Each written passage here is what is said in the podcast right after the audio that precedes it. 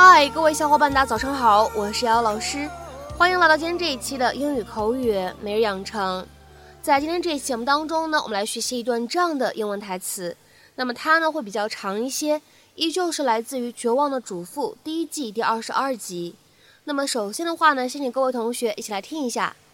When the familiar has departed and the unfamiliar has taken its place, all any of us can really do is to say hello and welcome.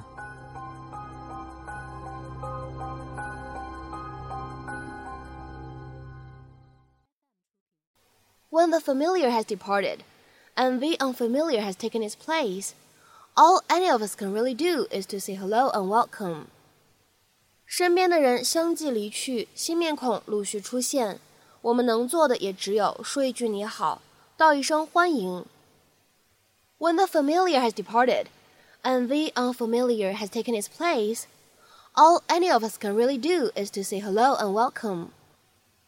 When the familiar has departed, and the unfamiliar has taken its place, all any of us can really do is to say hello and welcome.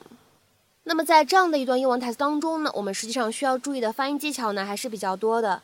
首先呢，我们来看一下第一个发音技巧，在第一个逗号之后，那么此时呢，逗号之后的第二个单词定冠词 the 需要重读变成 the， 因为后面这个单词 unfamiliar 它呢是一个元音因素来开头的单词，所以此时呢，我们的定冠词不读成 the 而读成 the， 那么前面呢又加上了一个 and， 所以放在一起的话呢会有一个不完全爆破，所以读下来的话呢，这样的两个单词我们会变成 and the and the and the。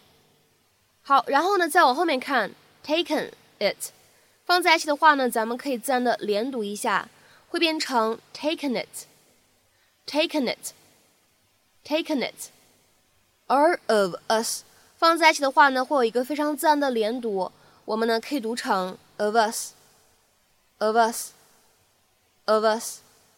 然后呢，我们再来看一下最后这一处发音技巧，它呢存在于整段台词当中的末尾的位置 and welcome。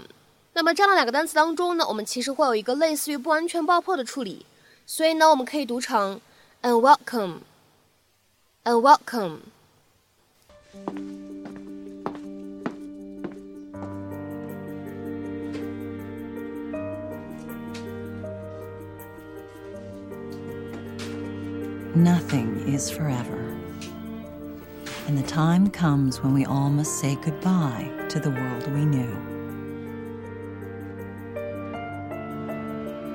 Goodbye to everything we had taken for granted.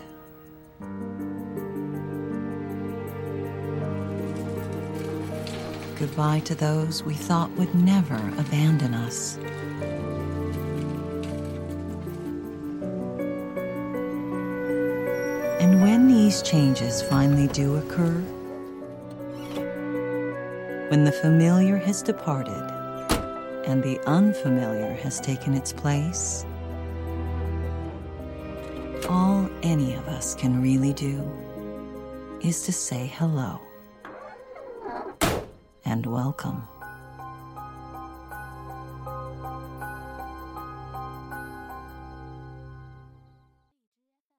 今天节目当中的话呢，我们来学习一个这样的动词短语，叫做 take someone's or something's place。 它的话呢什么样的意思呢？可以用来表示代替某个人或者某个事物，这样的用法呢就是我们今天视频当中关键句的意思。我们来看一下它所对应的英文解释， to substitute for somebody or something， 或者 to replace somebody or something。 那么下面的话呢，我们来看一些例子。第一个，She couldn't attend the meeting, so her assistant took her place. 她不能参加那个会议，所以她的助理替她去参加了。She couldn't attend the meeting, so her assistant took her place. 下面呢，我们再来看一下第二个例子。Computers have taken the place of typewriters in most offices. 在大多数办公室里，电脑已经取代了打字机。